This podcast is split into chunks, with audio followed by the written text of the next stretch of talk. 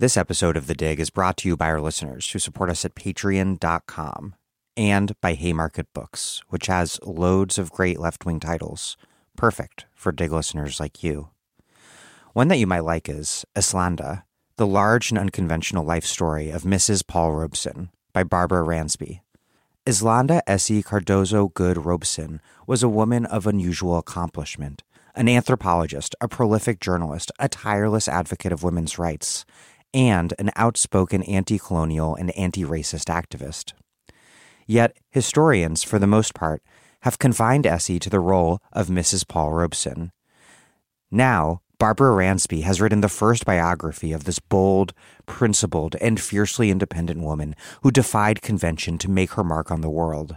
As Robin D.G. Kelley puts it, Eslanda is an incredibly powerful, vital work Find Eslanda at haymarketbooks.org. Eslanda, The Large and Unconventional Life of Mrs. Paul Robeson by Barbara Ransby. Out now from Haymarket Books.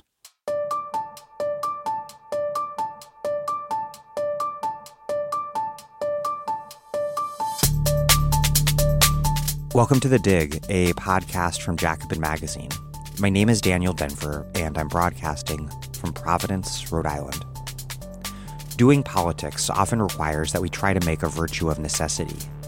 Today, we must ask whether the Supreme Court striking down Roe v. Wade might create, or at least help create, some sort of crisis of which we can take advantage. Most concretely and horrifically, this ruling is of course guaranteed to further restrict access to abortion a right that the right wing has been gutting for years at the state and federal level, and that as a result is already effectively denied to so many in conservative states and also to so many everywhere who can't afford to pay for the procedure. How the ruling will impact politics is uncertain. What does seem certain is that it will be impossible to guarantee access to abortion as a right, let alone a right that can be exercised free and on demand, without dramatically curbing the power of the Supreme Court and radically transforming its composition.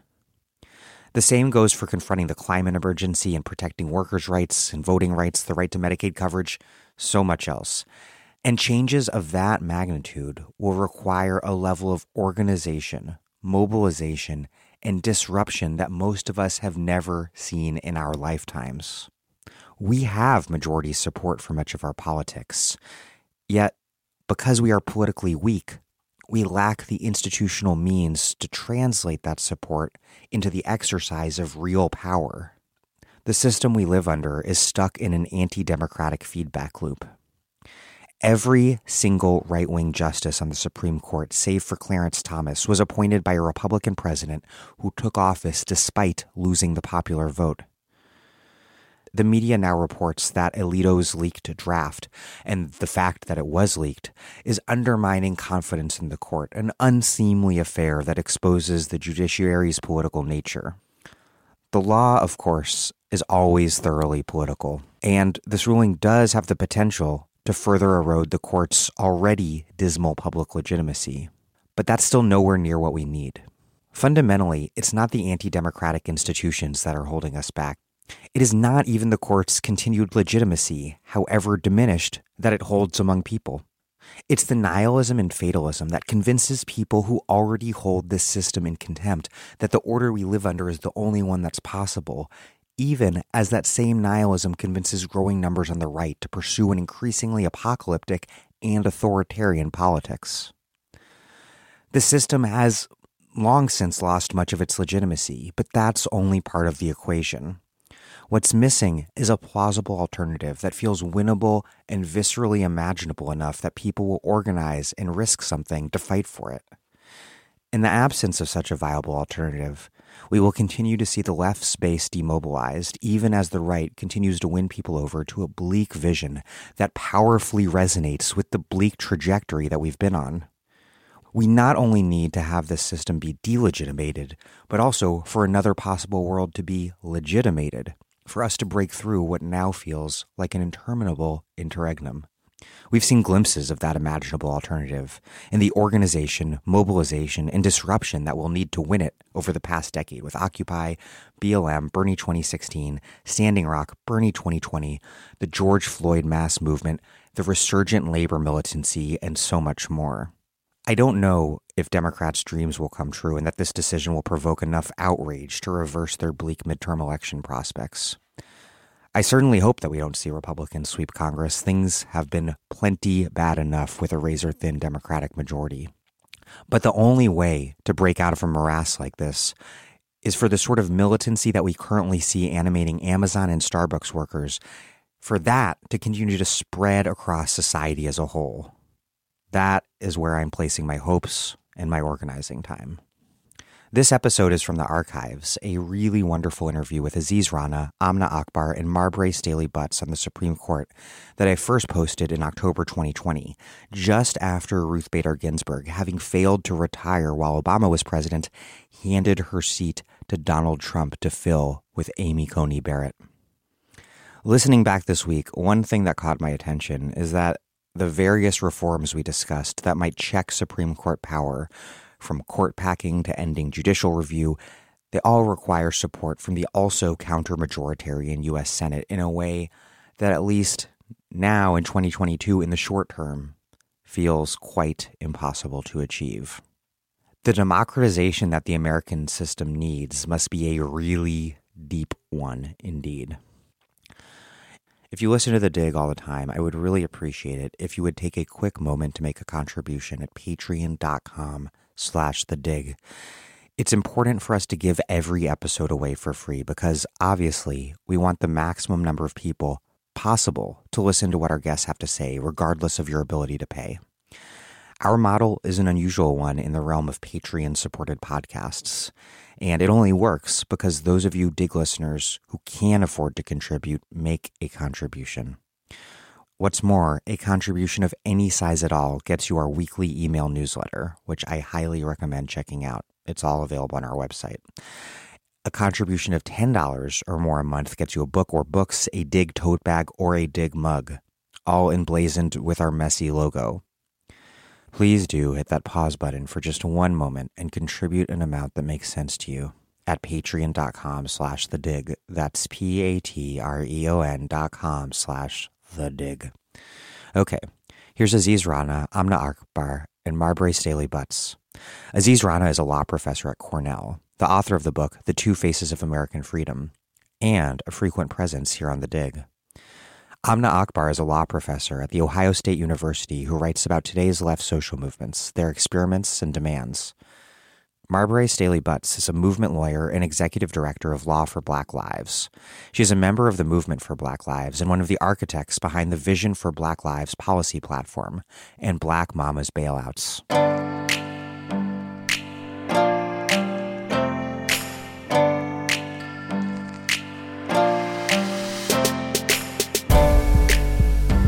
Aziz Rana, Amna Akbar, and Marbre Stahly-Butts. Welcome to the dig. It's great to be here. Great to be here. Thank you so much. Sam Moyn recently told Jacobin, quote, In the end, I think we'll have to read Ginsburg's legacy through the bet she made on her own longevity while leaving others to deal with the consequences. I'll start by stipulating that I think Moyn is is right, but I want to ask you if you agree. Does Ginsburg's refusal to exit when Obama was president and have and had a Democratic Senate and and her commitment to believing that her tenure on the court was somehow elevated above politics and the fact that that myopia has now given Trump another open seat to fill with a right winger. Does that all reveal that liberals have become the victims of their own veneration of the Supreme Court in general and Justice Ginsburg in particular? And if so, what should we make of that? So um, I, I, guess I'll I'll jump in first. So what what Sam Moyn's talking about is the fact that when Obama won re-election in 2012, Democrats actually had control of the Senate, and because they had control of both the Senate and the presidency, it's very possible that you could have had Ginsburg step down and then that seat be replaced with a, a Democratic appointment, essentially. And I think it's true that a particular kind of political call not to do that at that moment will be part ultimately of Ginsburg's legacy. I don't think it's the sum total of her legacy, but it's certainly part of the story. And I also think it speaks to something really specific, basically to an earlier era in American politics that even lasted into the mid 2010s, which is this idea that there could be bipartisanship and bonhomie across the divide, that somebody like Ginsburg could be friends with Scalia, that you could presume that the Democrats and the Republicans would behave more or less the same, that they largely had the same Cold War vision of American identity.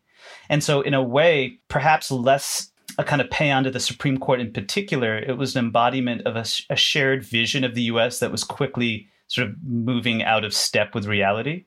But the one thing that I'd add is just a last point, which is I'm a little wary of personalizing this as about Ginsburg. I think in general, it's really tough for people that have power, that are exercising extreme power, to give up that power. She served on the Supreme Court for 27 years.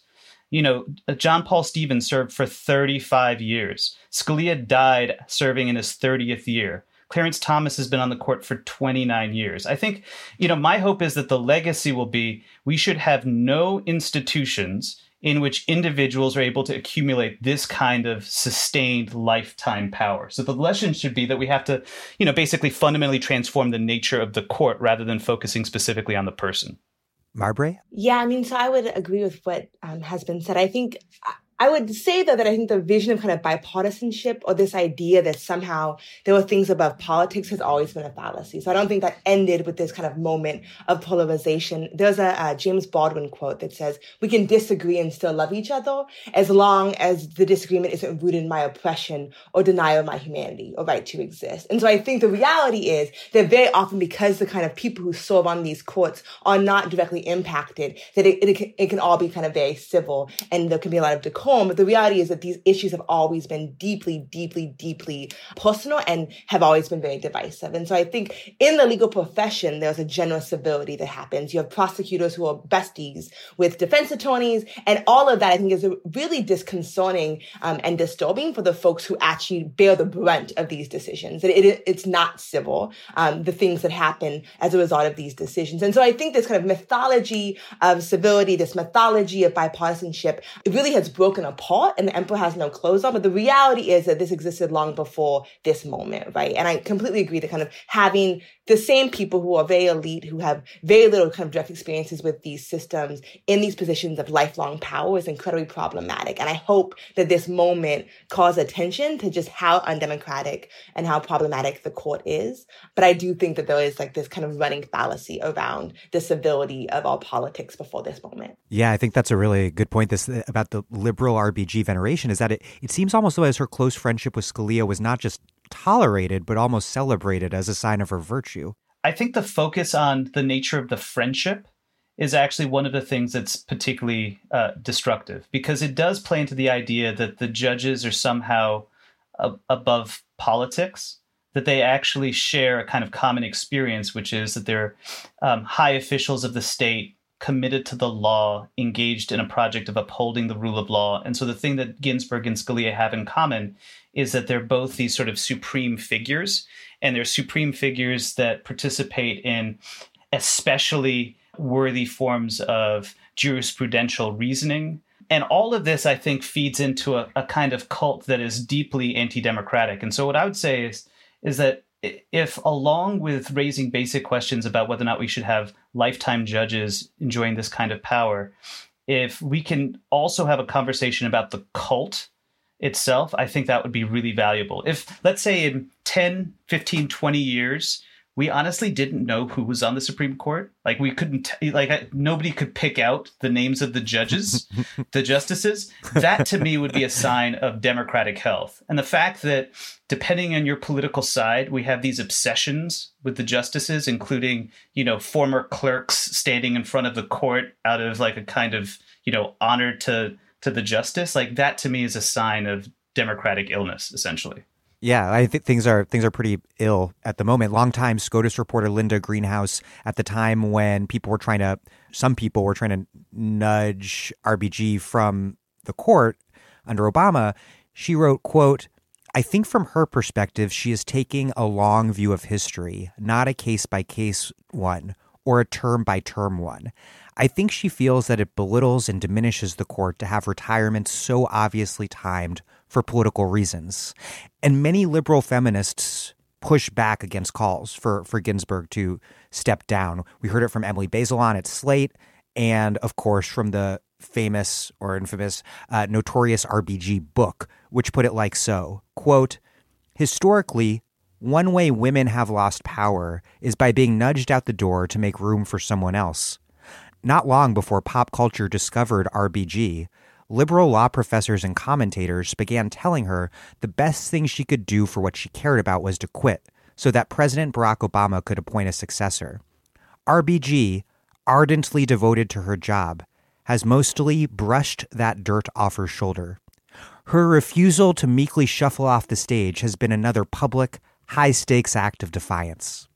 What do you make of this liberal feminist politics that is so invested in one very elite woman in the face of such clearly catastrophic consequences for so many women? I want to tie the prior conversation to this question because I think one of the things it points to um, one of the really marked things I think about our contemporary political moment is it's clear that Republicans are and have been for decades fighting for power. Um, and they are disciplined about they know what their vision is even if you know even if there's kind of some diversity there they have some shared shared things that they're fighting for.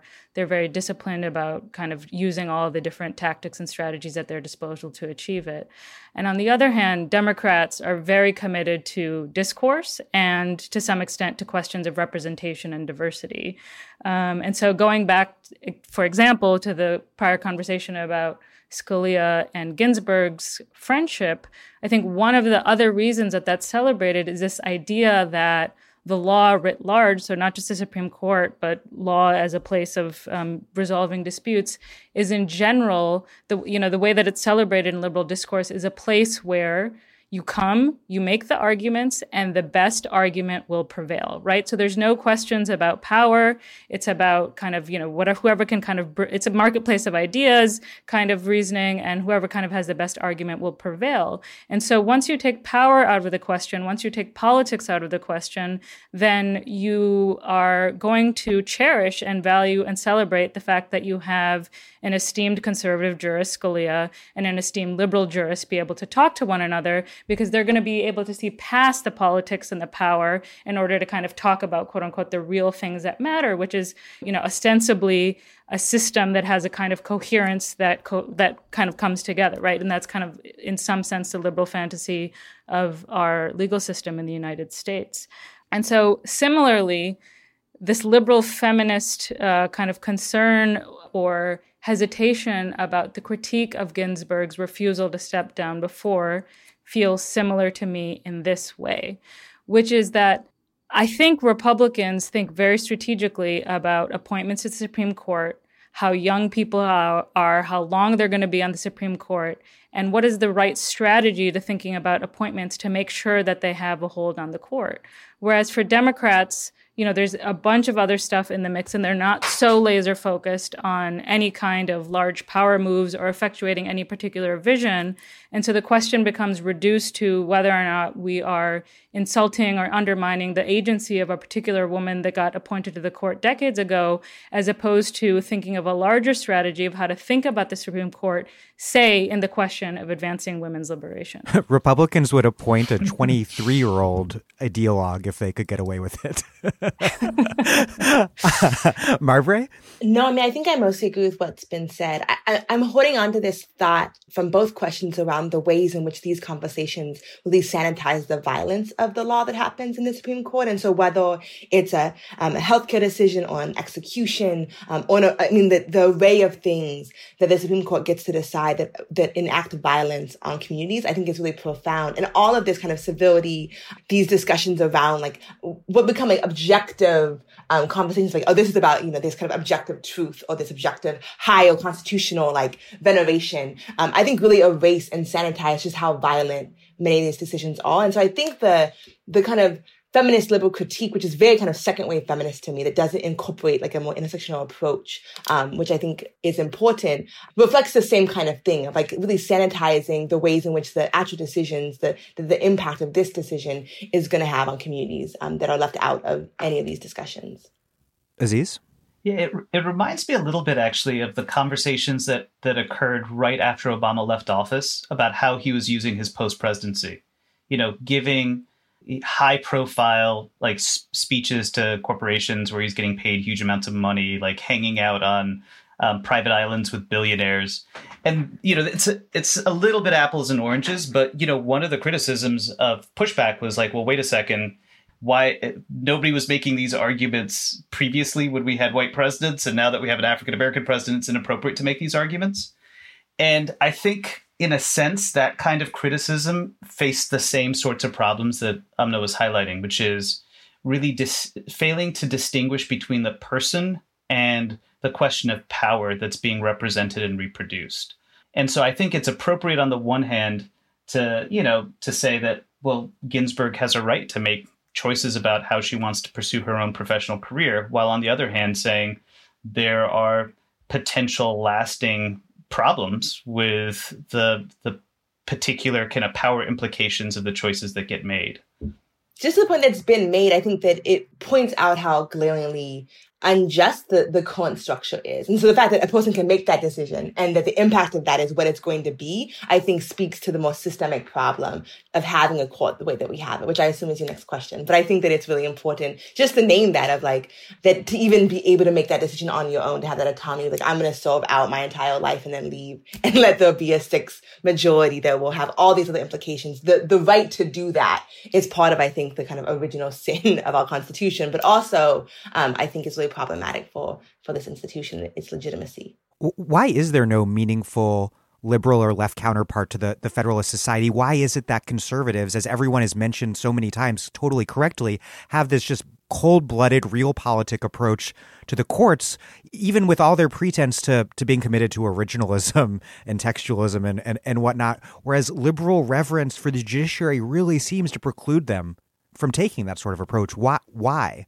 So I, was going to say that um, I do think the story is a little bit more complicated. That there have been efforts basically since 2000 to create not left but like liberal alternatives to the Federalist Society. And the most kind of well-known example of this is something called the American Constitution Society that has chapters across campuses um, at law schools in the U.S. And I think some of this has to do with a kind of bet that was made within the liberal legal establishment at elite schools and elsewhere, which was, you know, demography is basically on our side.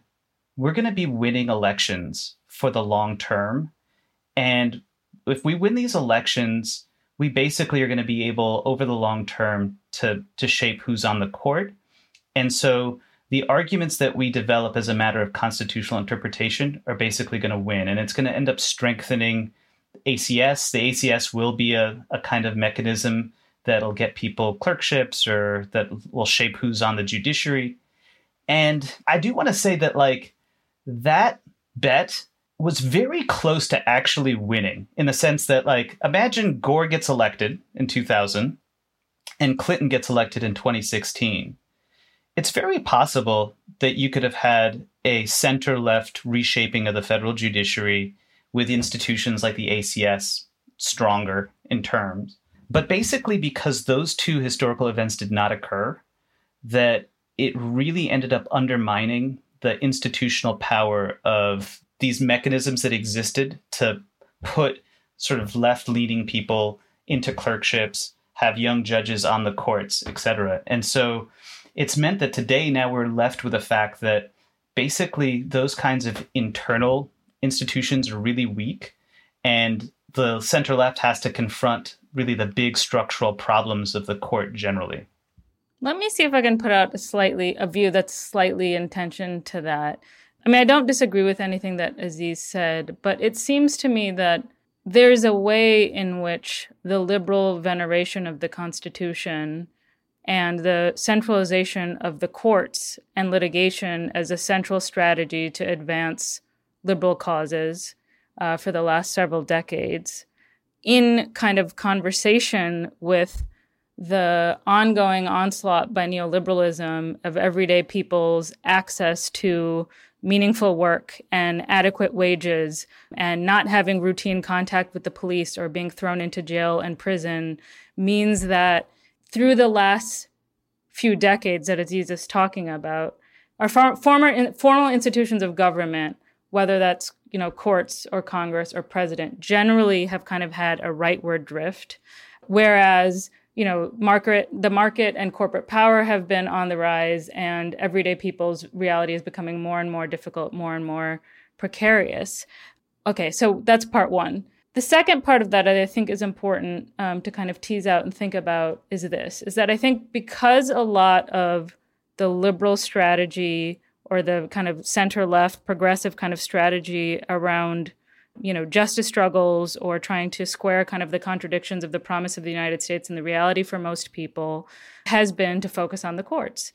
One of the implications of focusing on the courts as a way to advance your cause is that you focus all of your firepower on convincing elites right? So people often say that one of the problems with law is that it depoliticizes conflicts, and it's many way there are many ways that it does that. But one of the central ways that it does that is that it makes the mo- one of the most important forums for you know fights over uh, large scale, deep fundamental questions um, in the in a, in forums of you know in judicial forums, so in front of courts and in front of elite powerful actors. And so as a result, you kind of forego mass political struggle. You forego engaging uh, the public in kind of you know thinking or rethinking what it is that we are fighting about or what we're about.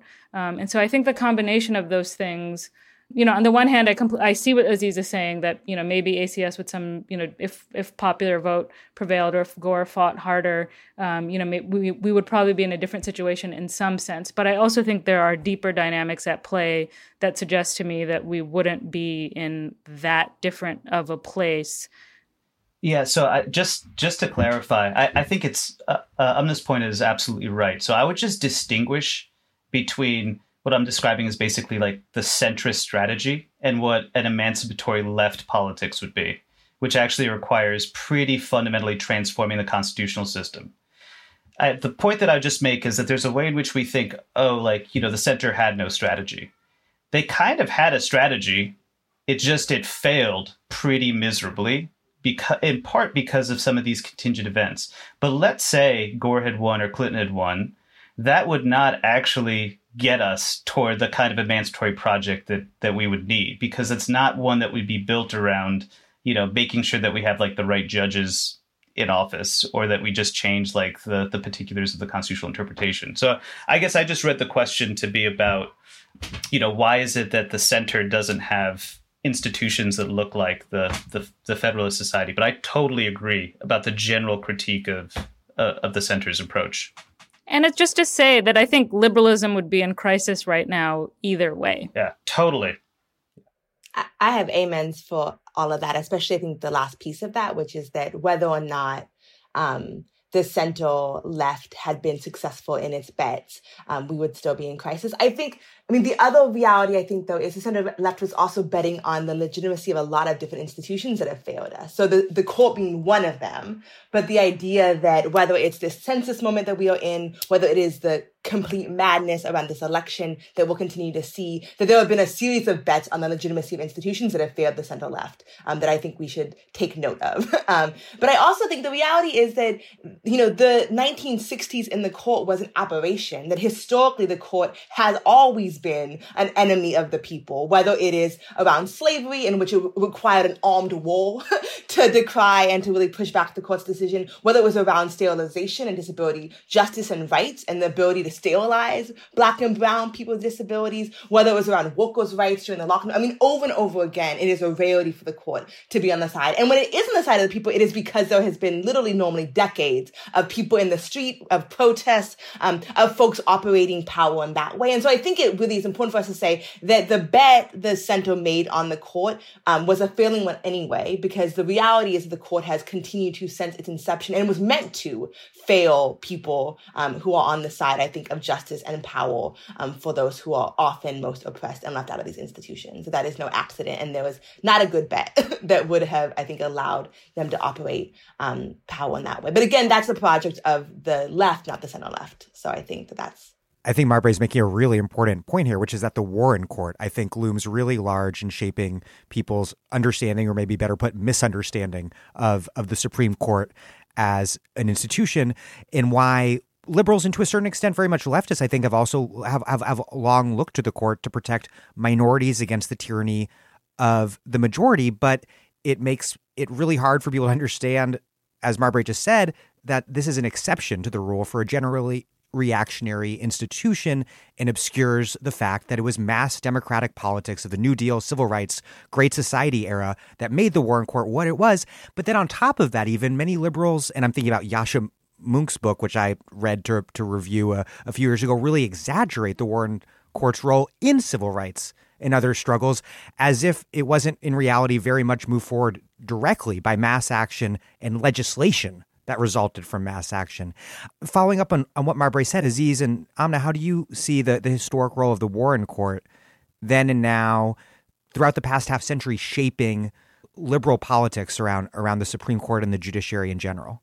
Yeah, I think this is really significant. And I think it's significant in part because, you know, today when we have conversations about the Constitution, basically these are conversations about the court and about court jurisprudence, like the cases before the court. So Constitution and court, basically Supreme Court more or less just get combined together. And the appropriate person that you turn to, you know, tell me about what's going on with respect to the Constitution is a, a constitutional law professor. So uh, unfortunately, like that's that's that's uh, my own professional setting, but I think it's it's a kind of an absurd it's an absurd situation where our entire conversation about the Constitution takes place through what's said on the court, and it has these like privileged interlocutors who are these law professor intermediaries, and it's just really I think worthwhile noting that that's not remotely always been the case. So that even in law legal education, you know, constitutional law was rarely taught when legal education started in this country, and that constitutional law as a required class didn't basically emerge until the 1920s and the 1930s. Most of constitute most of legal education was about private common law subjects, so things like torts, property, contracts. And where you studied, if you were going to study as a matter of higher education, like the Constitution, it was going to be in history classes or in political science classes because it wouldn't make any sense to understand the Constitution just by focusing on what like Supreme Court justices said, because this, the Constitution is a massive system of design. It's a legal political order that has all of these decision making consequences. And so, you know, reading cases by judges wasn't going to help you answer those questions. And even rights. Like, the way that socialists and New Dealers thought about rights was as much guaranteed by mass movements through amendment and legislative action as by the courts. Because the history of the courts, as Marbre said, was a really negative history of sustaining privilege in virtually every imaginable way that you can think of. Um, and so, you know, this is all a, a second half of the 20th century development where it's in that period that the most famous law professors become constitutional law professors that the court is able to claim this authority as the pr- protector of rights. And there's a very specific kind of Cold War story eh, tied to not just the Warren Court era, Brown versus Board of Education, but also to the politics around the Soviet Union that has a lot to do with this. One interesting thing about the Warren Court is that it's a touchstone for conservatives too. But the right learned this political lesson from the Warren Court, whereas liberals learned like an anti political lesson. The right has since then pursued the strategy of condemning liberal activist judges as a reaction to Warren Court era reforms, all the way back to, to 1961 when the John Birch Society launched its Impeach Earl Warren campaign, which covered this country with billboards saying just that. And the right has amazingly constructed the figure of the liberal activist judge to mobilize a political program behind developing and securing appointments for hard right judges who, ironically but revealingly, pursue conservative activism on the court. I guess is sort of returning to that realpolitik question of like, how did this dynamic where everyone talks about the court as uh, this thing that's above politics, but only liberals seem to actually believe that? I've been thinking about this recently. The idea that law is above politics, separate from politics, is central to law's legitimacy in the United States. But whereas liberals seem to buy that myth, conservatives seem to understand that it's a myth in service of the legitimacy of the system, but they don't kind of act accordingly. So, for example, one of the kind of central, you know, kind of attributes of law, one of the things that we're supposed to celebrate about it is the idea of finality, right? So you have a legal dispute and then a court decides it, and that's kind of the final decision. And if you believe in finality, then, you know, that's kind of the last word and that's the end of it. Whereas if you kind of understand that any particular court decision is a particular court decision in that moment, um, you know, you might think about it very differently. So, for example, with Roe versus Wade. Liberals, progressives, the left, women get that victory of having um, the right to an abortion. And then ever since then, conservatives have been fighting to have Roe versus Wade overturned because they understand that, like any other judicial decision, it's a contingent decision produced in a particular political context uh, with particular parties before the courts, and that there are strategies and ways to kind of undo that. Um, and I think because liberals don't see law as a terrain or form of political struggle, they kind of they have kind of foregone that um, in as serious, deep, or meaningful ways as conservatives. Um, I did want to say about the Warren Court because, of course, one of the things that's celebrated about the Warren Court is the criminal procedure revolution, right? That's what it's often called the idea that the court stepped in on behalf of quote unquote criminal defendants um, to make the criminal justice system, so called, um, more just and more fair.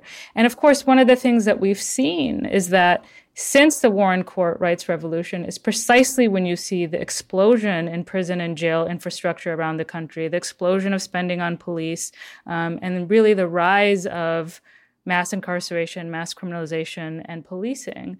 And so, um, as much as I think the questions and strategies around rights are very complicated, I think one of the really difficult takeaways from the kind of material footprint that we can see and that we experience now from the Warren Court's jurisprudence on criminal procedure is that actually, when rights attach to state violence, that it legitimates exercise of that state violence for a lot of the public and it authorizes its exponential expansion.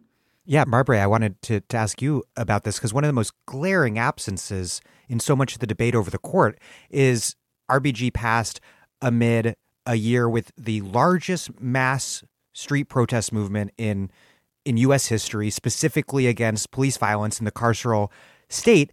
And even though we have an Eighth Amendment that ostensibly bars cruel and unusual punishment, the judiciary has done next to nothing to stop the rise of mass incarceration over the past half century. There was that one case around California decarceration. That's the only thing that, that comes to mind for me as something substantial done. But otherwise, they've they've presided over the rise of mass incarceration. Ginsburg very much included. What does it reveal about the courts that their involvements in questions of criminal justice, really the most important way that that that everyday people confront the judiciary, the, the, criminal justice system, that those questions have been all but limited to individual defendant due process rights while while failing to do anything to stop this country's unprecedented system of mass human caging. I mean, it's not just that, it's also that the court has over and over again chosen to maintain and to protect violent actors inside of it, right? So whether that's prosecutors around misconduct, whether that's the invention um, of qualifying immunity, like over and over again, liberal and conservative justices have both decided and engaged in really a project of building up the legitimacy of caging people at alarming rates, right? And what I think it tells us is the failure of these institutions, even when they are operated and captained by folks who we consider to be liberal. And I think that that, disconnect is A, around accountability, that the court, both the court kind of that you go to um, in your county or your city um, or the Supreme Court really lacks all accountability to the folks who it's supposed to be serving and to whom it says that it owes justice. Um, but I think the reality is that we've seen, and whether it's in Ginsburg's judgments, um, or quite frankly, the Warren Court, which really chose uh, procedural um, over substance. And over and over again decided that if we awarded people a process, that we didn't have to give them justice. And I think that, the attachment, and I think Amna said this, but the attachment and the really like the devotion to a constitution that has, I think in many ways outlived its utility by these judges is, I think, part of the, the problem that we're seeing, that really we're in a moment where what's being called for is a complete evacuation of what came before powerful. Um, and that these institutions, whether it's the Supreme Court or the Constitution, were both built to do what they're doing, which is to keep um, and protect elite folks. I think um, Aziz said this of kind of like the court is maintaining history by any logic possible, and other institutions are maintaining are maintaining status quo um, in similar ways. And so I think it's really important that we not mistake if, if we are on a project of actual, and for me, it's a project of abolition um, to get rid of the prison industrial complex. The court will not be our friend in that, even if there are quote unquote liberal judges on it. Um, and we've seen over and over again decisions that really have cemented the relationship between police, prosecutors, and judges um, in opposition to the the millions of folks who are being caged. Aziz, is there is there a more glaring indictment of, of liberal law without politics than mass incarceration? No, I th- I think that's um, that's absolutely right, and you know part of what I would say here is that it really highlights, I think, one of the the constitutive flaws of the liberal imagination that ties back to you know the, the initial question about how in a sense liberals got you know were defeated politically in the story around the court is the profound anti-populism of of liberal politics so from the mid 20th century all the way to to Clinton, oh, you know, and Obama. Um, and by this I mean that there is a story that became really central to liberal politics. That where is where does mass violence come from? It's not you know the violence that's perpetrated by the state through things like mass incarceration or the treatment of migrant communities, or like during the Red Scare, the massive state crackdowns on radical dissidents, especially African Americans and those in the labor movement that mass violence comes from below. It's sort of like the, there's a demonization of the people, and they're the primary folks that are threats to rights. And if they're the primary folks that are threats to rights, then the best way to ensure the protection of rights is to have decision making in incredibly insulated arenas like the court that are elite, that are culturally controlled by elite institutions that circulate the same set of people. And, you know, I think this is part of the we were talking about like the the bet that the center left made. This is part of the reason why they focused on you know attempting to make changes at the margins when it comes to constitutional jurisprudence because the other option, the left option, is mass democratic politics that's properly about altering the terms of the existing state. And in a sense, if you really are fearful of the people writ large and you have this story about like well rights are best protected by these insulated actors then you take the Warren Court era, even the all of its problems as well that's an indicator of the success of the story and then you kind of hold firm to it. And anytime you see any critiques of the court from the left or the right that's like a threat to the very possibility of, of rights talk. Um, so i think that the the kind of embedded anti-populism sort of explains why you know liberals basically fail to see state violence and see violence as something that's only you know a product of, of popular energy.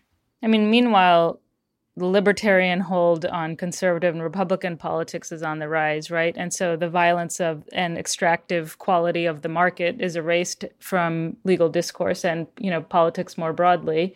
You know, those puzzle pieces fit together in an interesting way. Yeah, that's a really important point. What Jed Purdy's called it the bosses Constitution, but we always have Supreme Court debates focused on so called social issues. I find the whole concept uh, category of social issues absurd, but but we, we think about abortion, we think about gay rights, we do not think about economic politics, even as with arbitration law, right wing attacks on the redistributive state, which almost succeeded with over overturning Obamacare, came that close and may where may very well happen now. The successful move to undercut public employees' collective bargaining rights. Why? I'm going to follow up on you just what you just said there. Why is it that we don't see so clearly the economic politics of of the court? I mean, I think um, Jed and others have written about this uh, in terms of the the rise in the 20th century. Aziz might be able to recount this better than I can, but the rise in the 20th century of what they call um, the 20th century synthesis, central to which is the domination, the rise of law and economics, and the domination of this idea that economics and politics is separate, and that the proper kind of questions, as you were gesturing at, for um, the law and for legal inquiry is about questions of state violence, and that questions of power and distribution become irrelevant to legal and constitutional debates. Marbre Aziz. another thing that I guess I, I would add here too is that th- that there's a real way in which the the debates about the court have been set by the presumption that there was a mid mid 20th century settlement. There's like a liberal settlement that basically everybody more or less agrees to, and this is a settlement that has to do with the basic constitutionality of of the New Deal order, and that that's something that's that's like kind of taken for granted. And you know, I think a lot of what we've seen over the last few decades is a sustained kind of you know right wing basically uh, uprooting of that settlement. But there's a way in which there remains a kind of presumption that we still more or less live in that New Deal order and the things that we primarily fight about are questions of of membership and inclusion. And so it essentially occludes the extent to which there's been a a really fundamental transformation of the nature of the state over the last 30 40 years that are directly connected to to questions of membership that these two things can't actually be separated.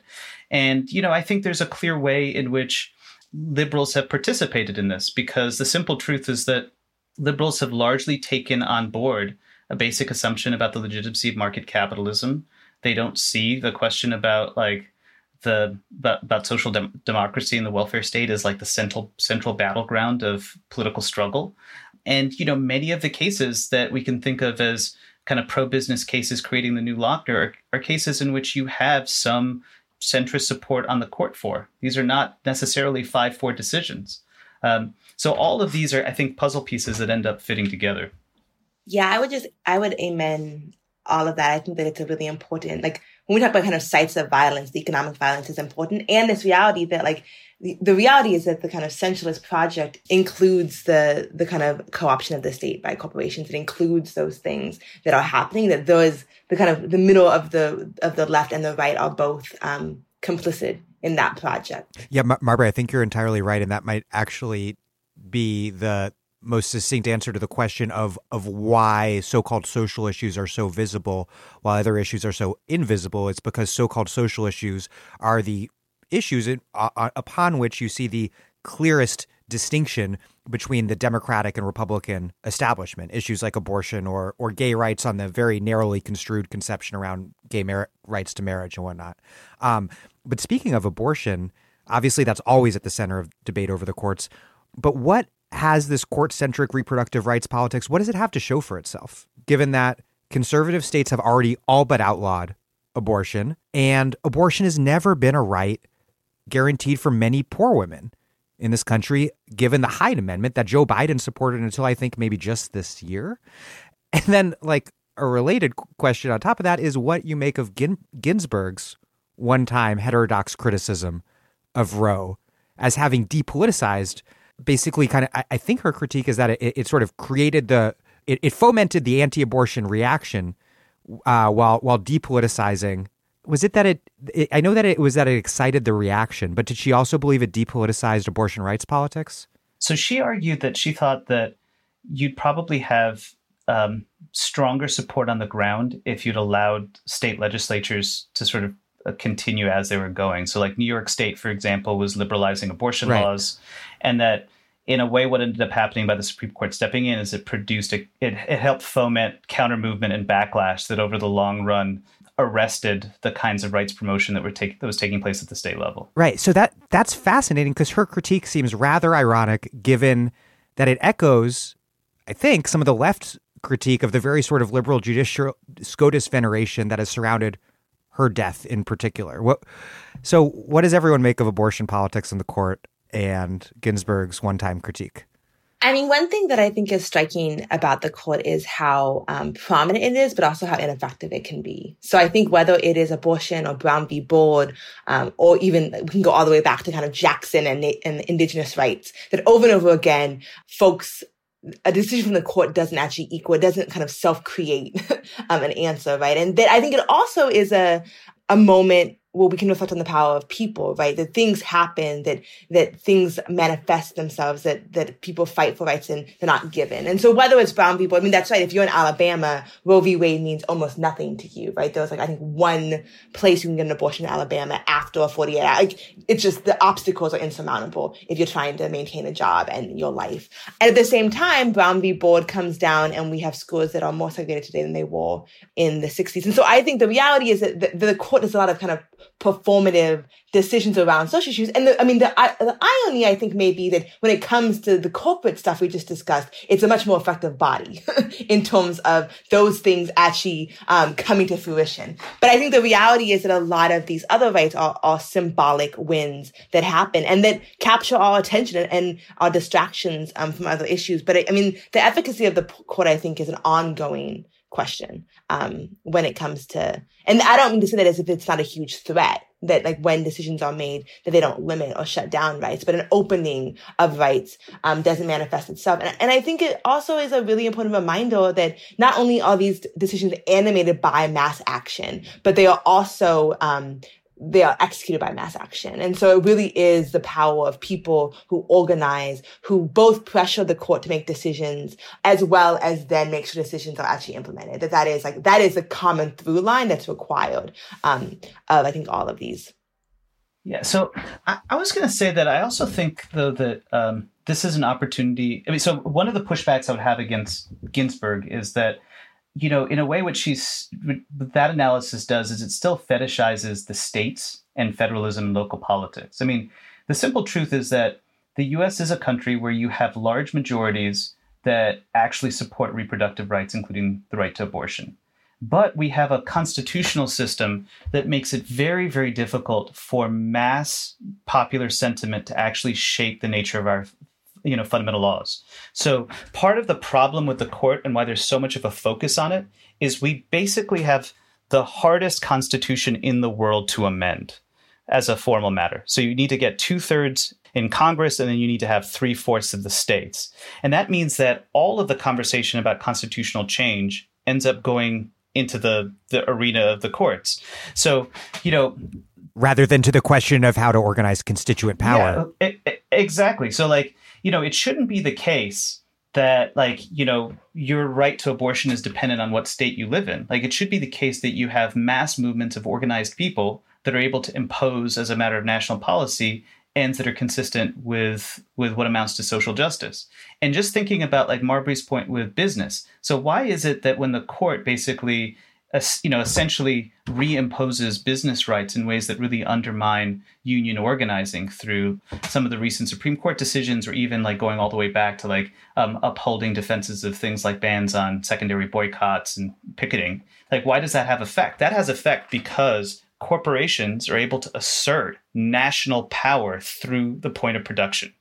And what's happened instead is we have a constitutional system that allows that corporate power to operate nationally while fracturing people power through an incredibly undemocratic electoral process. So whatever happens at the court, you know, if you you win this incredibly important victory, and I still think like Roe's an important victory, but it ends up being pyrrhic because as a matter of practical electoral strength, you know, it's essentially who has abortion rights remains dependent on whether or not where you live, whether or not you have medical contacts, and what what your class status is. Can you travel?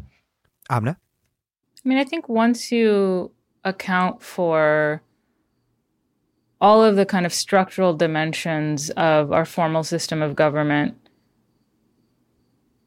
there are just so many roadblocks to mass, not just mass politics, but more precisely, I mean, picking up where Aziz was leaving off to mass opinion kind of translating into legislation or national policy.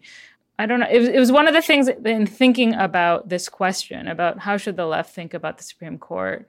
You know, I think on the one hand, it is absolutely true that the Supreme Court is an undemocratic institution and we should be imagining ways to diminish its centrality in our political order. And yet, at the same time, you know, it's not like Congress or the state legislatures or the president or our governors are that are healthy or that there's like an easy way to kind of influence for, you know, mass politics to influence them. There's such a kind of stranglehold on uh, US politics by organized money and by elites that, you know, there's just so many different hurdles to kind of get through. I was going to add one other thing about the right's position here. I think it's really important to just highlight how deeply cynical and internally inconsistent the right's cr- critique of the Supreme Court as activist consistent. Because it's not like what the right's arguing is, you know, this Supreme Court is undemocratic, lifetime judges, activist judges. And so, you know what we should do? We should have national policy through mass referendum that actually represents popular sentiment. Instead, what they want to do is basically take advantage of all of the minority rule dimensions that exist everywhere else in the political system the electoral college the senate the electoral college state legislatures and gerrymandering use all of those pressures to then basically transform the court to maintain permanent minority rule and then say that the things that the judges are doing, conservative judges, which is like totally activist judging, so, you know, defending the rights of corporations, striking down, you know, the rights of most uh, uh, most communities that that find themselves oppressed, like maintaining protections for state violence and impunity for state actors. That all of that is just the law, you know that it's that is just none of that is activists. That's just like calling quote unquote balls and strikes to use the the baseball metaphor that's always invoked. So you know there's a real way in which the right's basically both been able to try to claim the mantle of asserting kind of like they, they're speaking for the people against this activist court while systematically imposing a project of sustained minority rule that gets us to the point where we are today yeah, I mean, the, the right is truly ruthless, something we shouldn't lose sight of in uh, critiquing liberals. Um, and, and they, but they couldn't be less concerned about the appearance of hypocrisy because on some level, the level where it counts, it's not really hypocritical. It's a consi- it's a consistent project of reaction of shoring up social and economic racial hierarchy. And I mean, it's it's a project that goes back to the origins of our country, right? Like keeping the we and we the people as small as possible to include we the landowners, we the the business owners, we the whites, we the all the things. So I think it's it's a long project. It certainly is not a, a new phenomenon. And they have the support of the Constitution and the kind of structure of the country behind them, because that was also the project of our founders was to keep the we, for the most part, um, as small as possible yeah, that, that that brings me to a, a, question that I wanted to ask, which is: Do conservatives just have a built-in advantage in these liberal versus conservative fights over the courts and the Constitution, given that it's a fundamentally conservative, anti-democratic Constitution crafted by framers who conceived of we the people in these incredibly circumscribed terms that excluded black people native people, women, even poor whites. Aziz, I think you wrote a book about this. So, you know, so uh, uh, my my answer is yes, which is why I think that you know, to me, like a big difference between the left critique and the liberal critique is so you know the liberal focus right now is on okay maybe we need some court reform because the the Republicans have played fast and loose with nomination processes. Maybe the court should be expanded etc but there's still a real desire to keep the conversation about the court separate from the conversation about the underlying constitutional system.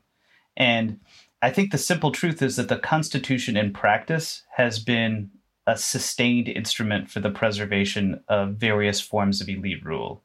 And so one way to put like uh, put it like concretely today is that it is simply the truth that the Republican Party uh, has views that are not majority views. Like the actual set of objectives pursued by the Republican Party does not have majority support. And the solution that the Republican Party has come up to come up with to that problem is essentially to try to take advantage of all of the ways embedded in the constitutional system to sustain power with a minority coalition. And the fact that we can have a situation now where you know, we'll just think about this concretely. Over the last 50 years, Democrats have nominated four justices to the Supreme Court, total Democratic presidents. Trump is about to nominate his third, despite the fact that he did not win the majority vote. Six of the last seven presidential elections have been won. Uh, the majority vote has been won by Democrats. And I bet the Senate, and I bet the net Senate vote was for dem- for Democrats, but you still get a Republican majority. We're moving toward a situation where 70% of the population lives in 15 of the states. So you can have long-standing control of the Senate, basically blocking popular support, popularly backed, you know, positions. Uh, this is even not getting to the questions about gerrymandering and voter suppression, all of that stuff. You can have a majority control in the Senate while essentially having really like a bare kind of a very small minority of, of popular support. These are all things that are embedded in the structure of the Constitution that any system, any like any popularly organized movement that's an insurgent movement on, on behalf of democracy has to confront. And that's been there since the very founding. And it was a conscious set of decisions made by the framers. And it's why really any genuinely democratic mass movement has to begin from the perspective of radical constitutional transformation. Ginsburg's death and the Republican push to install Barrett has suddenly pushed not only court packing, but also DC statehood, ending the filibuster, other more dramatic institutional reforms into the center of liberal discourse in a way that I can't remember ever seeing. What what do you all make of this dramatic shift on the courts in particular and the anti-democratic state in general and how and how should the left relate to it?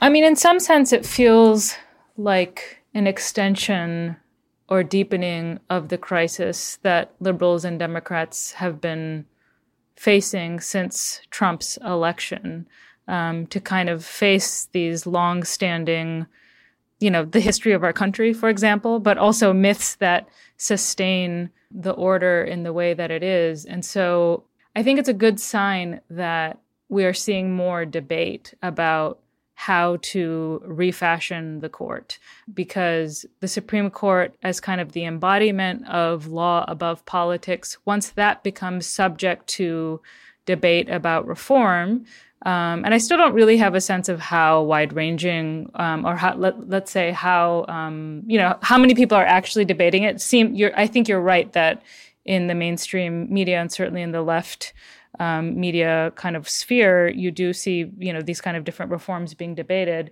Um, I don't have a great sense whether or not they're being taken seriously at all by the mainstream Democratic Party, but it all seems good in the sense that it reflects an understanding that the Supreme Court is political, that law is political, and that even the venerated institution that to kind of maintain its hold on the idea that it's apolitical, you know, pr- uh, uh, presumably shouldn't be changed, that even that kind of needs to be rethought. Um, but I think the divide between the liberal reform proposals and the left ones um, are kind of captured by the you know kind of the, the traditional divide between a reformist approach versus a non-reformist repo- approach, which is to say that the liberal or reformist approach to thinking about court reform is to think about what do we do to re-legitimate this institution, to reinstall some sense of balance into it, um, you know, to have a Ginsburg there and a Scalia there so that they can go to India together and then talk about it later and that sort of thing. Um, whereas the left needs to be and is, I think, thinking about reforms that diminish the Supreme Court's power and therefore diminish elite rule over politics in the country um, and to create more space for mass politics. And so um, Sam Moyn has been writing about this, um, about you know reforms that would uh, strip jurisdiction of the court over particular kinds of issues or to call for supermajorities. So right now, uh, five justices have to vote to take a case before the Supreme Court takes a case, we, uh, that could be changed to six or seven votes. Um, and so, what are the kind of reforms that will make it harder for the court to uh, invalidate, for example, the Green New Deal if that ever gets passed? Yeah, and I do want to get in the nuts and bolts of these different reform proposals, but I do think, at least on the like political discursive level, that even if court packing is not the the the right court reform, it does seem like an improvement over the mythology surrounding impeachment. You know that the idea that the the, the Constitution, law enforcement, and the national security state would save liberals. This seems better. Uh, as he yeah, no, I, I yeah, I, I agree with that. Which is so I t- totally second what Amna said, and I hope we can get into this because to me, like the big di- the big difference between the left and the sort of liberal center left lane is precisely around what she was referring to as like non-reformist reform. So the left, the reason why you care about these reforms is because you're trying to improvise a new emancipatory social order out, out of the old. You're trying to create conditions where it's harder for the existing social order to reproduce itself. And that means your primary interest is in expanding the bargaining and political power of oppressed groups, of your own meaningful constituencies, which are not necessarily tied to the Democratic Party or encapsulated by the Democratic Party.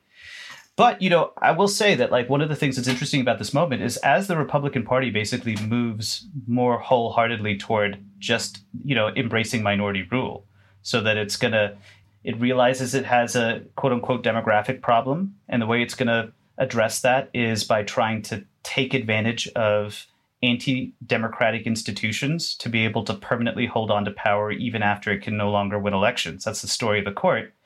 There's a clear partisan um, alignment of interest with the Democratic Party and projects of democracy. And I think that's where HR 1, in a sense, comes from. And even the discussions now about court reform, that it is in the partisan interest of the Democratic Party to figure out ways to actually meaningfully expand and and like enfranchise people that are being disenfranchised.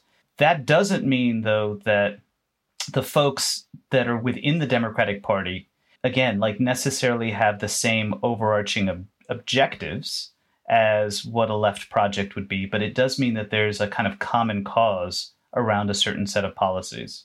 I guess I was thinking about this last night.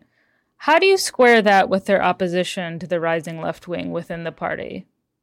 Like their opposition to AOC and Ilhan and the squad who who are mobilizing I think more of you know they're giving a voice to the mass politics that are locked out of federal you know out of congressional debates um, or you know having a real possibility to become enacted. Um, and they're mobilizing new voters a more diverse constituency all of those things. And yet the Democratic Party is fighting them tooth and nail so to me, I think like part of this is um, is sort of like the difference between Democratic Party establishment support for things like ending felony disenfranchisement and the fact that like in New York State or you know not not really ending but lessening. Lessening. Yeah absolutely. So willingness to take positions that the tr- Democratic Party until very recently had just not had on the table remotely at all and at the same time, like what we're seeing in New York State with um, like the effort, for example, by Cuomo and the, the Democratic Party leadership to crush like third parties like the Working Families Party or the desire of the Democratic Party leadership to to protect incumbents and sort of limit the possibility of like primary challenges. And in a way, it's an, a difference between like how you conceive of the voter and then like what are the options that are presented to the voter. So like you can think that hey, this is a voting base that's going to be voting Democratic. And at the same time you can think well what I have there's lots of other instruments at my disposal to perhaps shape the range of Democratic Party choices that like this particular voter might have if that makes sense. So I think you can uh, you know like I could imagine a particular kind of center left Democrat sort of thinking about these two moves. Like you need an expanded electorate to defeat Republicans and maintain your permanent power, and then you can take advantage of lots of other instruments and tools to shape the internal terms of what choices are being presented to the Democratic Party's own electorate. This is Sarah Jaffe, and you are listening to The Dig with Daniel Denvir, my favorite podcast for thoughtful discussions on the U.S. left and beyond. And you can support it on patreon.com. This episode of The Dig, like every episode of The Dig, is produced in partnership with Jacobin Magazine. Jacobin is an incredible publication, and you've probably seen a lot of what they've published online. But they also have a really beautiful print magazine. It comes out quarterly, and has well over 100 pages packed with illustrations, infographics, and some of the best graphic design in the country. Dig listeners can join 50,000 Jacobin subscribers developing socialist political thought and debate for just $15 a year. $15 gets you an entire year of Jacobin in print and access to the magazine's entire back catalog. If you've never subscribed to Jacobin before, you can access this deal by going to bit.ly slash dig Jacobin, all lowercase. That's bit.ly slash dig Jacobin, bit dot ly dig Jacobin, all lowercase.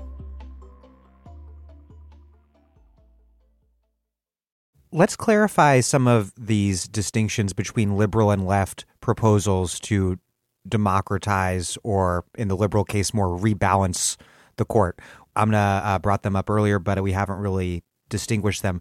Court packing, obviously, is the most the one that has gotten the most attention amongst liberals, but we've seen people on the left argue that we need to get rid of judicial supremacy in a more fundamental check judicial supremacy in more in more fundamental ways by ending judicial review or as as Amna mentioned requiring like a supermajority on the Supreme Court to strike down a law given that it is court packing that's getting so much of the energy behind it at present, is it wise for the left to say, no, we should be doing this other stuff instead? Or rather, should the left be saying yes to court packing and what we also need are these checks on judicial supremacy? So I, am kind of where um, Du Bois and and like Norman Tom, uh, Thomas, are like basically black radicals and socialists in the 30s were, which is um, yes plus. So like Norman Thomas is a socialist, ultimately backed court packing in the, the context of the 1930s. But what he said uh, in a letter, which I you know I thought was you know really well stated, is that he was just surprised by the labor leadership support for court packing because he's like, how much better is it to be ruled by 15 judges than nine? Like that doesn't actually solve the underlying problem. And so that's essentially my my view, which is I'm glad that we're having the conversation about court packing, but I think basically we should think of there are two ways you can think of court packing, as Amna highlighted. One way is it's a kind of partisan fix that gets us back to some prior moment of legitimacy. And frankly, that's a lot of how FDR thought about the purpose of court packing in the 1930s. He was deeply wary of much more radical and eruptive changes to the constitutional system. It's one of the reasons he didn't actually want a constitutional amendment conversation because he was worried that that like he'd lose control over what happened in the streets. So there's a way in which you can have a court packing story that's about return to normalcy. It's why Pete Buttigieg was the person that backed court reform during the Democratic primary. But you could also have a story where it's like it's the first step in terms of thinking of a fundamental transformation in the court system, really basically like abolishing the courts, the the Supreme Court and the federal court structure as we know it. And so that would mean like the things I would support. The US's Supreme Court is notorious, and that's I think the right word, for combining lifetime tenure with no retirement, with an incredibly small number of justices, and no meaningful amendment path. So it just centralizes all of the power in this institution in a way that basically the only kind of equivalent is Ayatollah Khomeini in Iran. Like, I mean, we don't really have other examples of jurists that have this kind of authority.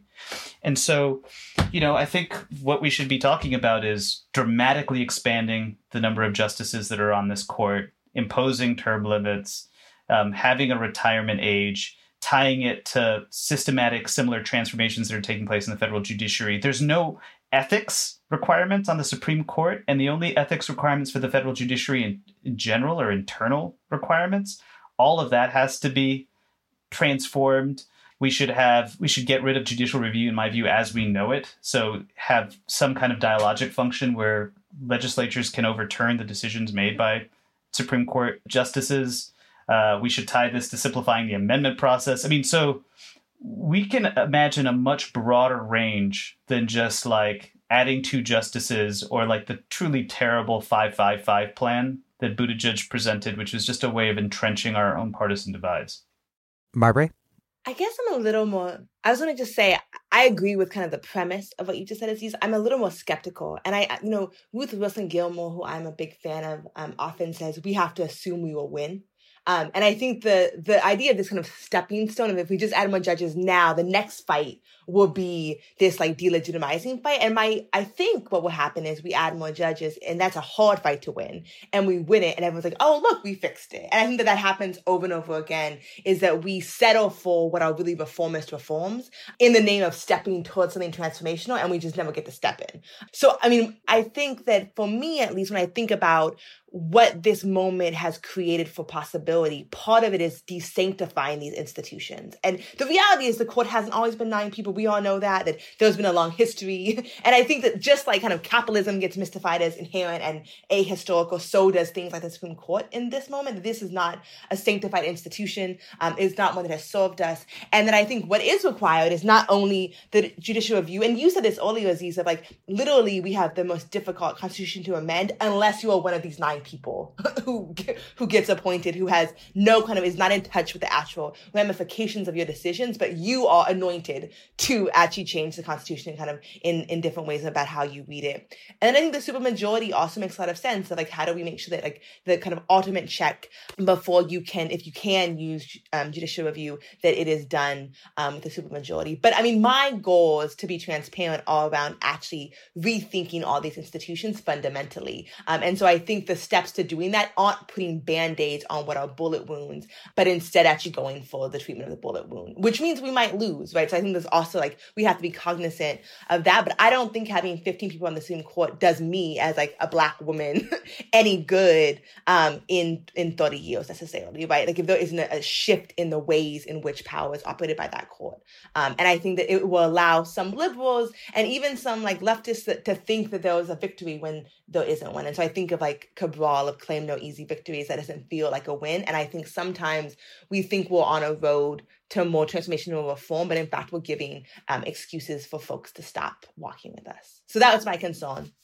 I, I totally agree. Like I, I think maybe the the thing that I would say is what counts as court packing is really like open right now, you know?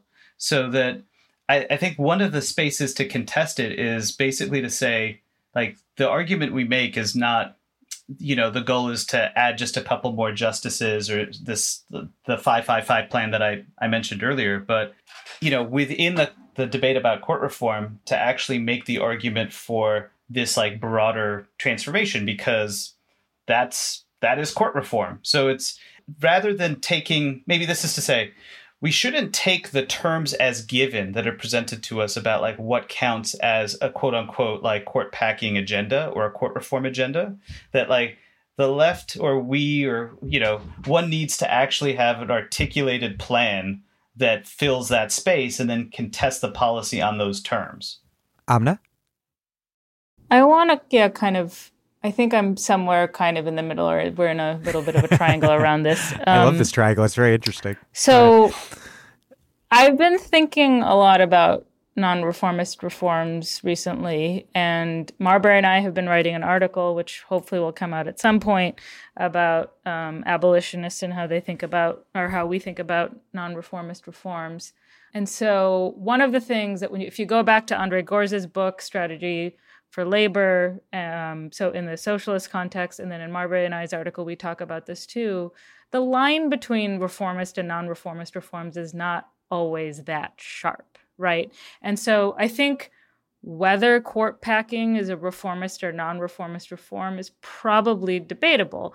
And so I think the thing that it has going for it is that it shows the contingency of our political arrangements in our judicial institutions. And it shows, depending, I actually, I'm not sure about this, Aziz. If they, I mean, I'm assuming you know, like, what is the mechanism for assigning, for creating more seats? Would it have to go through Congress or can the president do it or how does it happen? Yeah, so there's a there's a constitutional amendment process, but that's of course kind of foreclosed. Right. And so there's a legislative process. And the legislative process is that so the Congress has authority over sort of establishing inferior courts and in a sense like creating a legislative scheme for appointments. So you could imagine a legislative package that would uh, provide like new federal judges and then those federal judges would be able to circle on and off of the supreme court. So in keeping with the language of article 3 you would still have lifetime appointment to the federal courts but the service of time that you spend on the supreme court could actually be limited. So you could serve on the supreme court for a shorter period of time and then you can dramatically expand for example the number of justices the number of judges that go from the from a lower federal court onto the supreme court. You could create a panel system where let's say you have, you know, India has 34 Supreme Court judges, Germany has 16. Like, so it's a certain number of judges that are now on the Supreme Court that circle onto it would then sit for particular cases. So it wouldn't be as highly polarized. And you can do all of that by legislation. Of course, there's a big problem, which is all of this would then end up getting litigated in the courts in this particular court. So you know they would end up making assessments about the constitutionality of of these kinds of legislative fixes. A judicial snake eating its own anti-democratic tail. um, yeah, so I think right. So it would require, you know, it would cr- require political action through Congress at the outset, it seems, and so in that sense, it would require a form of mass politics and mass engagement um, in order to push the Democrats to even kind of go this far.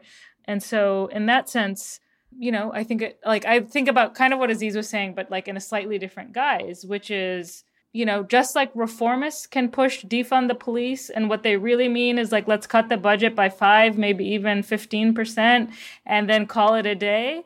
And abolitionists can push defund as a radical strategy to question the very premises of policing and to work towards abolition um sim- i mean i'm not as excited about court packing as i am about defund but i think court packing you know like the stories we tell the movements that we build around these demands the or- people we organize i think all of those things really matter.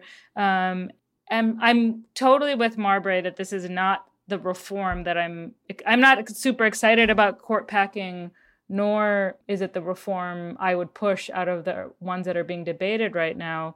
But I also agree with Aziz that if this is the one on the table and the one with momentum, I think there's a way to support it in a larger kind of context of denaturalizing the court, raising some fundamental questions about what role it plays in society.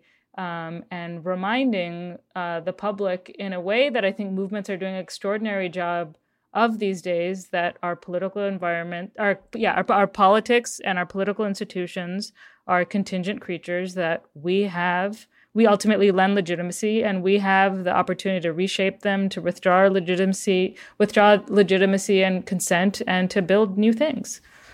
Uh, marbre what, what do you think about connecting defund to the court project in terms of do you see a possibility of, of, of linking court politics to emancipatory left and black political projects that include both both economic justice and ending the carceral state because because like I said earlier I, I find it so bizarre and revealing that we're having these mass movements around criminal justice that are totally separate and not involved in this these huge debates and discussions around the high court. Yeah, I think it's a good question. I mean, I was, I've been thinking about this a lot. A, a bunch of kind of organizers um, have been posting about this question of like, is there a Supreme Court in my abolitionist future?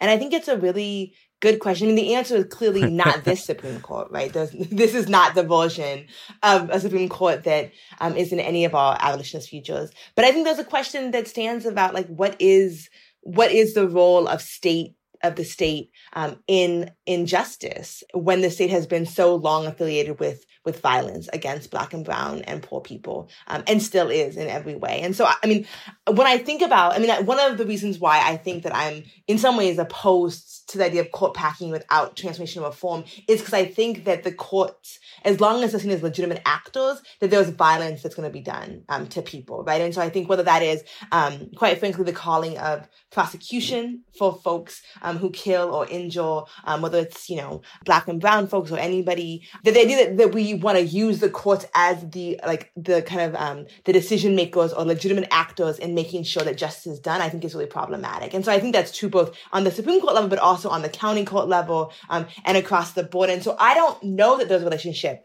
quite frankly, between the court system as it operates now and abolition. What we've seen, I think, whether it's in the last few months, whether it's because of the COVID 19 crisis and now because of some of uprisings, is like the a massive expansion of mutual aid outside of the state and outside of courts, right? The people are finding ways to ensure justice, to ensure healing, to deal with harm that have nothing to do with the court system because for so long the court system has actually never been about arbitrating justice for black folks or brown folks in this country. Like that's never been its objective, it's never been its outcomes. And so I think that there was there was a kind of a long, long history of organizing around abolition that's happened outside the courts for very good reason. And it's hard for me to imagine inside of this kind of current configuration that the courts become an arbitrator um, of fairness or justice in an abolitionist future.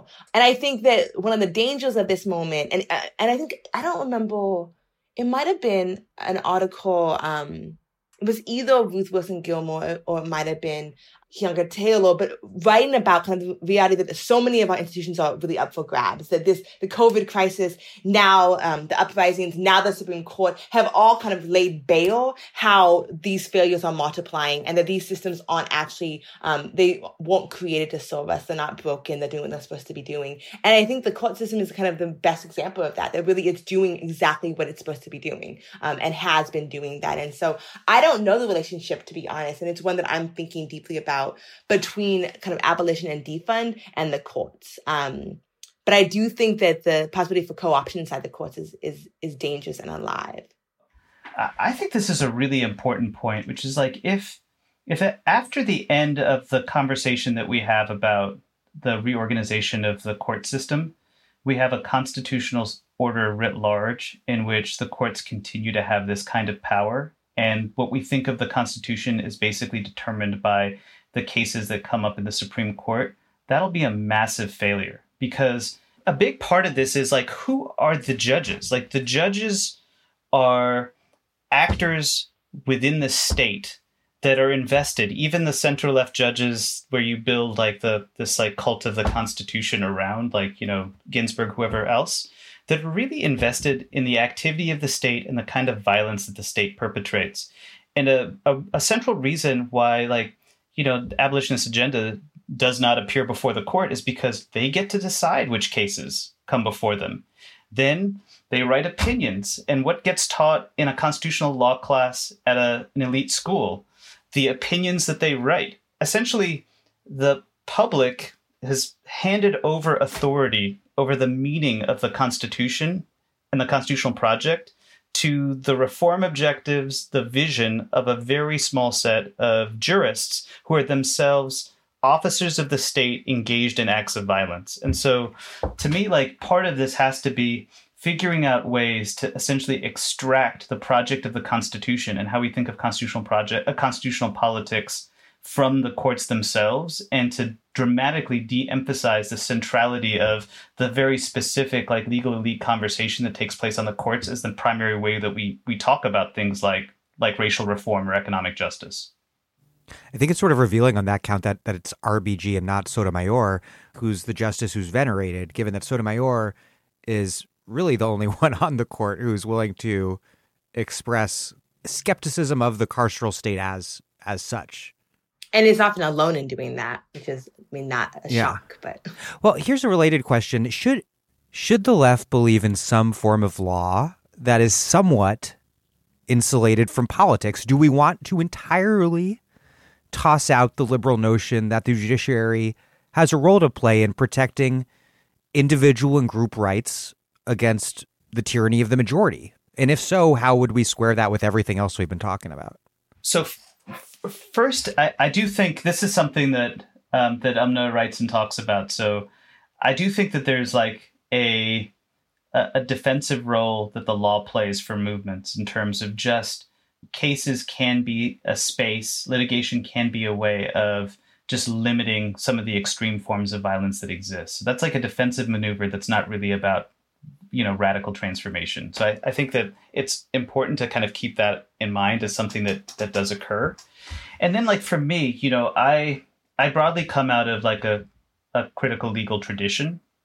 And my basic view is as a as a matter of one's politics, that it's essential that that you do not keep law and politics separate, that you recognize the extent to which laws deeply infused with power relations that sustain modes of injustice and inequality. But that doesn't mean that as a matter of political practice, I think that we should just collapse law entirely into politics, either domestically or frankly at the international level, because there's this big problem, which is if you engage in that collapse, then oftentimes what happens is that just unleashes the existing forms of power. A lot of the the folks that are making arguments about how you know th- this is an arena where law doesn't apply. Are individuals you know you can think about trump in the context of like kidnapping children or the violation of basic like international human rights abroad that are essentially defending their own impunity. And it's the right for a long time that's been making arguments both at home and abroad again that what really should dominate is just like pure politics or that like actually this isn't a, a national security arena might be an arena where where law is irrelevant. So i kind of agree with in a way what's thought of as like a critical a, a, you know like a crt so the critical race theory position that says that there should be a defense of rights and there should be a way of thinking about law as a tool to hold to account those that claim absolute impunity at the least to be able to say that it's a way of holding those in power to the very rules that they themselves have established as just like a bare minimum. But i don't think that that's necessarily that law is the emancipatory or the transformative tool. And i also don't necessarily think that a rights language has to be litigation driven rather than through legislative or popular means, which historically have been the best way that rights have actually been entrenched. I'm sorry, Aziz, but uh, President Trump has canceled critical race theory. I regret to inform you. Um, Amna? Um, yeah, I mean, it's really hard for me to crunch this question about the role of law in a ideal kind of idealized left utopia of some sort because we're so so so far from that that I just I really you know it's it's hard to know because on the one hand. Uh, you know, and in thinking and writing and talking to faculty about abolition for the last few years, I mean, one thing that has become clear to me is that for liberals and elites, and maybe even for a lot of the public, you know, the carceral state has such a deep and broad um, footprint that many of us have a really hard time imagining what the law is without the massive carceral apparatus that is present in the state. So, what is the law without mass incarceration and mass policing. Of course, you know, we are unusual in the number of, I mean, we're singular in the number of people that we incarcerate in the scale of our police and modes of criminalization. And on the other hand, it's so saturated uh, into our particular notions and experiences of what law and the state are about um, that it's hard to kind of, it's hard to um, kind of separate from that. And on the other hand, uh, you know, of course, corporate power, the workplace, uh, you know, there you have very little kind of regulation of employers, and um, and so you know, you kind of have what I heard Ruth Wilson Gilmore recently call organized abandonment, right? Um, and so those kind of pulls together make it very hard to org- to kind of imagine something different. But I will say this: at this juncture, I think it's essential for the left to embrace law as a form, tool, and terrain of politics. And I think movements are doing that in a way that's really powerful. One of the things that's so important, compelling, um, striking about today's movement politics is whether or not it's explicitly articulated, today's movement politics are deeply expressing an intuition about the anti the kind of anti-populist, anti-majoritarian nature of the courts because it's not focused on courts. It's focused on largely on local and city politics and on budgets, right? So questions of the purse. And so um, in that sense, questions of distribution and redistribution, which fundamentally kind of dislodge the centrality of, for example, the rights debates as the central debate for liberals or the left in terms of how to engage with law are really kind of transforming even what we think of in terms of law reform or reform um, agendas. So for now, I think that that's kind of where I'm at. Marbre?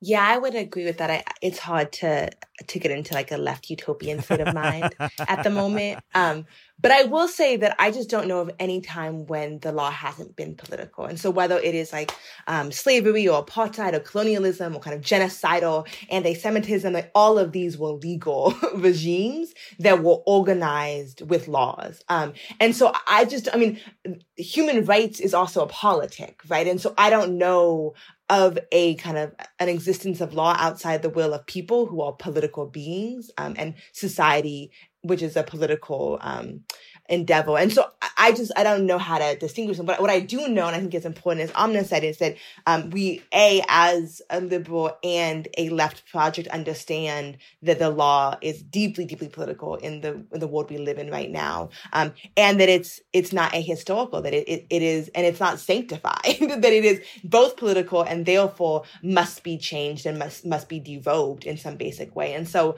you know, I, think that this idea of mitigating harms with the law is important, but also recognizing that, you know, we can't use the master's tools. Um, and so that the law cannot be the only way, the only kind of, the only place that we fight, the only terrain on which we wage battle cannot be a legal terrain. And that I think is all important in naming the law as a political entity, because otherwise I think people get caught up and give too much energy and time into trying to fight it um, inside of courtrooms, when in fact the winning of this battle won't happen in a courtroom, right? The revolution would not happen in a courtroom.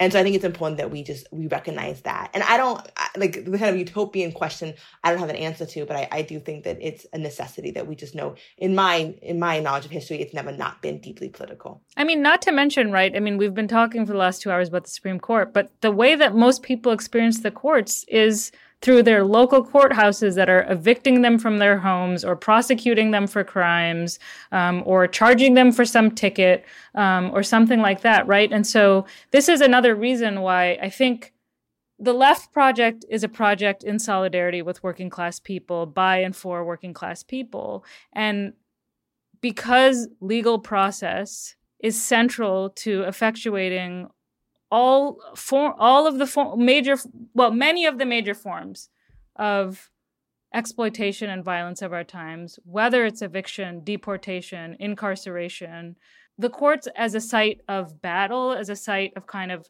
creating you know um, you know be, we can't we can't disavow that because it is a they're fundamental sites of violence, inequality, exploitation, extraction, and legitimation of that as you know as having proper process and therefore legitimate. Um, and so you know the defensive piece. Uh, just to be clear, like that's kind of I, I, don't know Aziz exactly what you were thinking of, but that's what you know that's what it kind of brought up for me um, is that aspect of the courts, which when you focus on the Supreme Court, you don't think about, um, but is really the real and more kind of practical way that the law shows up in people's lives every day. It just just as like a like a little uh, additional thought that that spurred, which is this is another thing that's like r- really destructive about the the cult of the Supreme Court justice and of the Supreme Court in particular, because in a way, you know, the focus on the idea that the decisions that get made at the Supreme Court are the product of like this you know elaborate reasoning that's grounded in liberal jurisprudence and it's the height of wisdom. You know what is the actual practical effect for most people? What it does is it legitimates the entirety of the court system. And what does the entirety of the court system do as Amna said? Like it imposes daily violence on people. Now, for me, like the, uh, like a version of why this is tough is like I'm a statist, so I, my politics is a socialist politics, and I actually think that we need a state to be able to implement transformative change. But at the same time, there's no doubt that like the primary way that people end up interacting with the state is in modes that are deeply oppressive. That's like a, it's another parallel version of the same question about law, which is law is embedded in relations of power that are deeply oppressive. Yet at the same time, like there, there probably needs to be some arena of law so that folks can be able to you know act free of like the impunity of those that have power. I just that just brings up a quick thought for me too of I think that all of these courts, whether it's like, you know, the court that is literally stealing money out of your pocket for fees and fines, or the court that puts you in a cage, or the court that all of them um, limit and vet who can act inside of them in a way that I think is really, really limiting of mass movement. And so you have to have a law degree, you have to like there's all these levels of elitism you have to reach to actually be a speaker inside of these systems, which I think is just a recreation of kind of the ways in which all of these systems are trying to limit popular um, democracy and kind of popular engagement in different ways. And there are some amazing projects, the Participatory Defense Project, which is like trying to open up these spaces to be more democratic than they currently are. But I think that that this elitism reproduces itself from the Supreme Court that like, you know, it's just nine people all the way down to, you know, the fact that you have to have a lawyer um, in criminal court, and that you, you like that there's no way to operate without a law degree effectively for your own um, for your own benefit. So I think that, that there's a reproduction of elitism that's dangerous,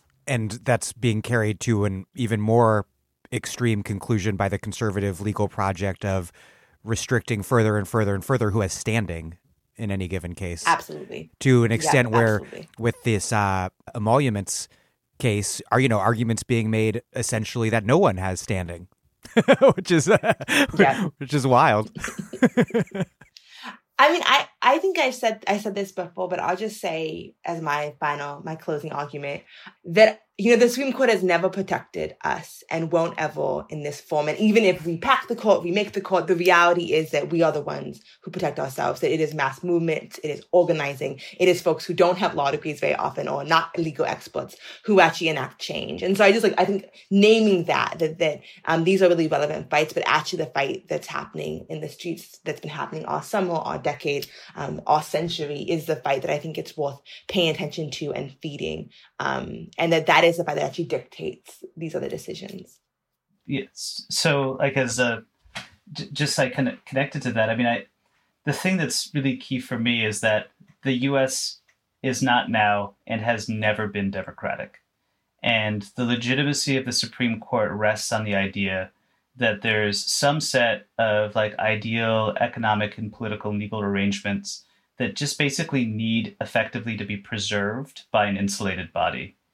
And all of that is a deeply destructive fiction. And so it means that if the country is not now and has never been democratic, then the project of the moment is to truly transform the society in keeping with genuinely emancipatory ends. And that means taking the Constitution effectively away from the courts, having straight, like real discussions about what a transformation the constitutional system as a whole would, would mean and like focusing on the kind of mass mobilization and insurgent democratic politics that would be necessary to get us there. Perhaps on a more pessimistic note, this is the thought that I'm left with after thinking about all of this is that, of course, one of the things about neoliberalism is that it's intimately tied with, or an aspect of it is the rise of the carceral state. And so, because of that, the main way that the state shows up in people's lives is through prisons and police. And so, one of the things I'm left with and thinking about how evictions, deportations, traffic court, criminal courts, prosecution, and policing are the main way that the legal system is in people's lives is precisely that the courts are deep the you know kind of the daily infrastructure and footprint of the courts is deeply intertwined with the shape of the state in people's lives. It's not just about policing and prisons, it's also about having to go to court. And so that just kind of underlines the point, point that Marbre was making about being very careful in how we engage with the Supreme Court to make sure that our project is never to legitimate that institution because it always relegitimates the kind of um, the the footprint of the court system across the country in the way that Aziz was describing. And so when we think about what kind of like arguments or reforms, uh, the the line between a reformist and non-reformist reform, holding in mind the actual presence of the judicial system and what it looks like, and the relationship between that and the Supreme Court seems very central. Well, Aziz Rana, Amna Akbar, and Marbre Stahly-Butts, thank you very much. Thank you. Thank you. That's great. Thank you.